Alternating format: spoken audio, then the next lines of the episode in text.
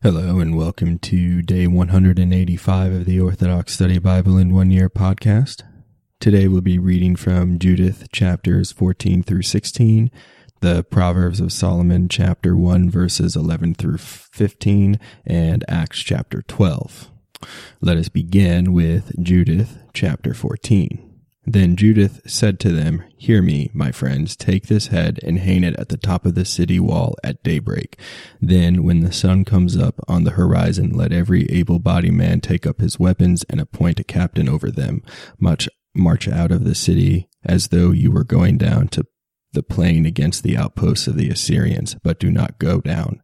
Then they will take up their weapons and head into the their camp and awaken the officers of the Assyrian army. They will hurry together to Holofernes' tent, but they will not find him. Panic will overcome them, and they will run from you. Then you and all those who dwell inside the boundaries of Israel shall pursue them and kill them as they flee. But before you do these things, call Achior the Ammonite to me, so he may look upon and recognize the man who hated the house of Israel and sent him to us as though to his death.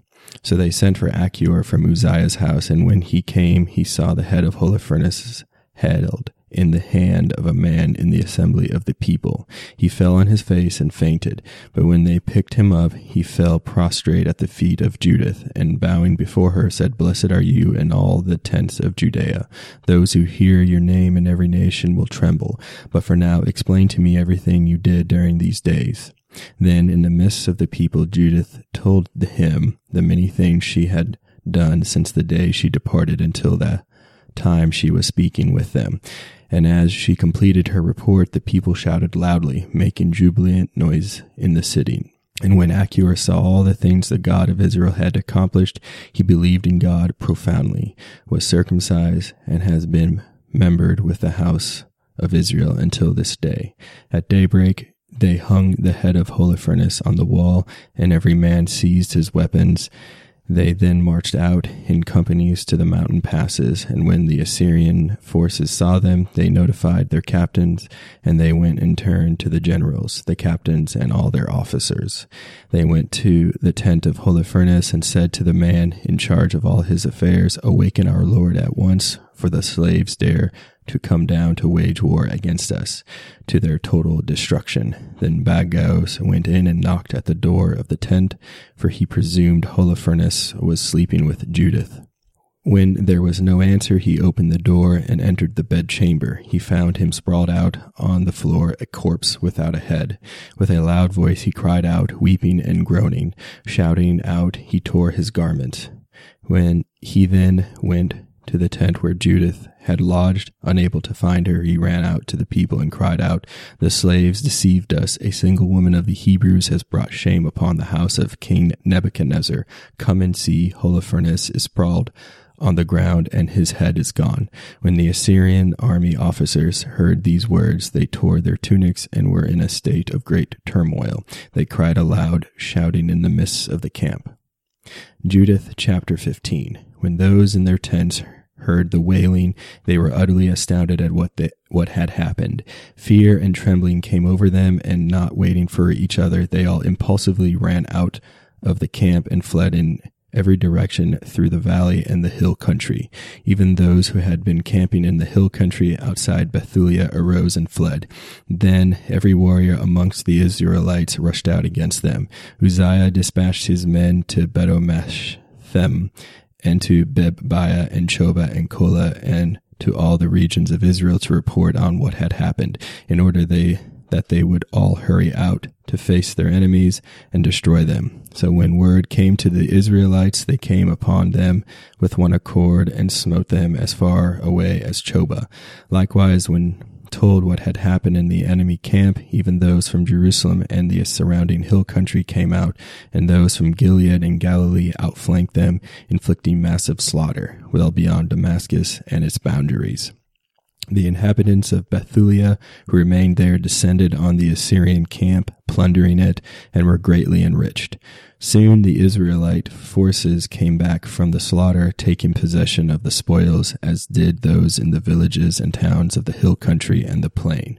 They took much of the plunder, for it was there, for it was there in great quantity. Then Joachim the high priest and the elders of Israel dwelling in Jerusalem came to observe the great things the Lord had done for his people, and to see Judith and to her and to greet her. When they met her, met with her with one accord, they blessed her and told her, You are the glory of Jerusalem, the heroine of Israel, the pride of our people. You accomplished all these things by your own hand. You brought about good things for Israel, and God is well pleased with them. May you be eternally blessed by the Almighty Lord. And people all said, Amen. The people pillaged the camp for thirty days, giving Judith, Judith Holofernes' tent, all his silver service, his couches, his bowls, and all his furnishings. Some of these she loaded on her mules, and she harnessed them to her wagons and stacked the rest on them. Then all the women of Israel assembled to see her. They blessed her and performed a dance to honor her. And she took woven branches in her hands, and she and presented them to these women.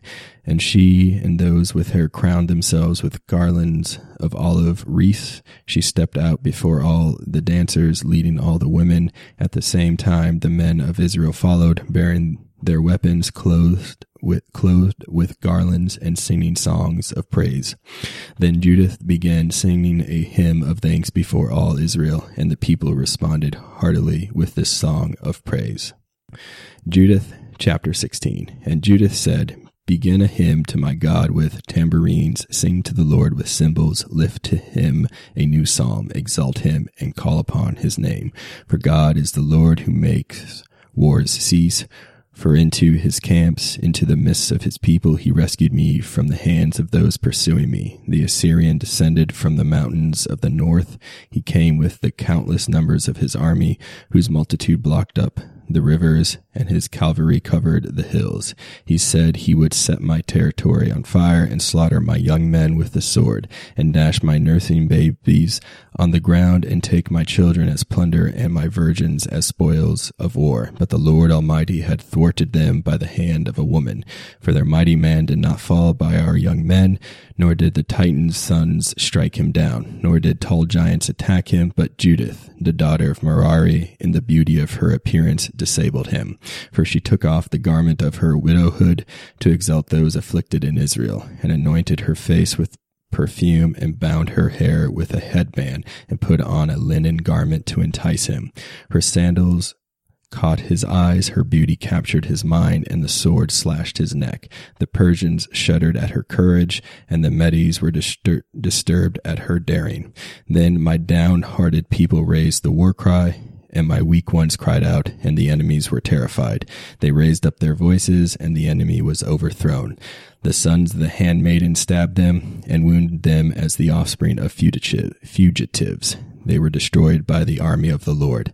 I will sing a new song to my God. Great are you, O Lord, and glorious, marvelous in power and unsurpassable.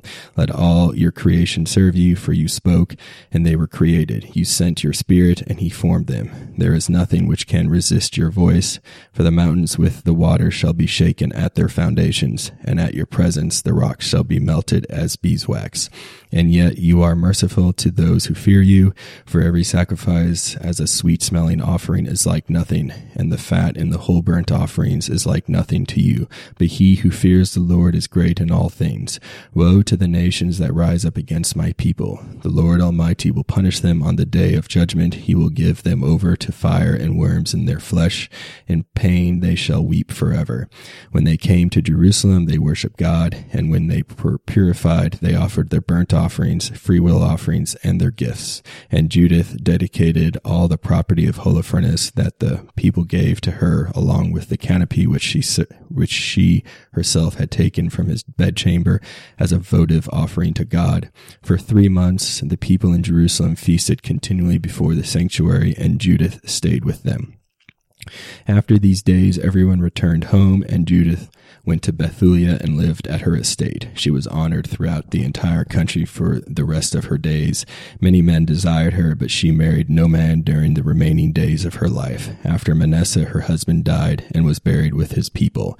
She became greatly renowned, and she grew old in the house of her husband until she reached the age of 105 years.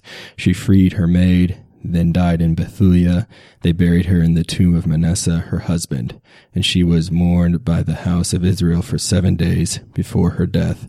She gave her possessions to all who were nearest of kin to her husband Manasseh and to her own nearest of kin, and no one again brought fear to the people of Israel in the days of Judith, not for a long while after she died, nor for a long while after she died. Proverbs of Solomon, chapter 1, verse 11. My son, do not let the ungodly lead you astray, and do not consent if they invite you, saying, Come with us, take part in bloodshed, and let us hide a righteous man in the earth unjustly, and let us swallow him, just as Hades does the living, and let us take away his remembrance from the earth, let us seize his valuable property, and let us fill our houses with spoils. Cast your lot with us, and let us acquire a common bag. Let there be one purse for us. Acts chapter 12. Now, about that time, Herod the king stretched out his hand to harass some from the church. Then he killed James, the brother of John, with the sword. And because he saw that it pleased the Jews, he proceeded to further he proceeded further to seize Peter also. Now it was during the days of unleavened bread. So when he had arrested him, he put him in prison and delivered him to four squads of soldiers to keep him, intending to bring him before the people after Passover. Peter was therefore kept in prison, but constant prayer was offered to God for him by the church. And when Herod was about to bring him out, that night Peter was sleeping, bound with two chains between two sh- soldiers, and the guards before the door were keeping the prison. Now behold, an angel of the Lord stood by him, and a light shone in the prison, and he struck Peter on the side and raised him up, saying, Arise quickly, and his chains fell off his hands. Then the angel said to him, Gird yourself and tie on your sandals. And so he did. And he said to him, Put on your garment and follow me. So when he, when he went out and followed him and did not know that what was done by the angel was real, but thought he was seeing a vision, when they were past the first and the second guard posts, they came to the iron gate that leads to the city, which opened to them of its own accord. And they went out and went down one street, and immediately the angel departed from him. And when Peter had come to himself, he said, Now I know for certain that the Lord had sent his angel and has delivered me from the hand of Herod and from all the expectation of the Jewish people.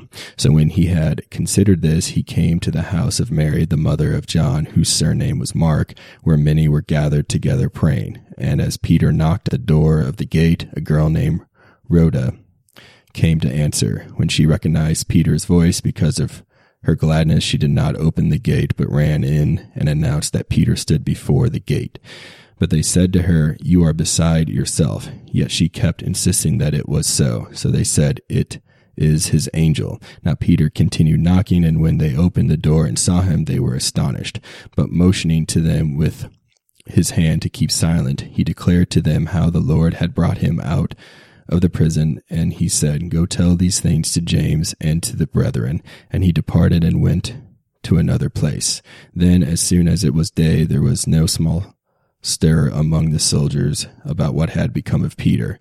But when Herod had searched for him and not found him, he examined the guards and commanded that they should be put to death.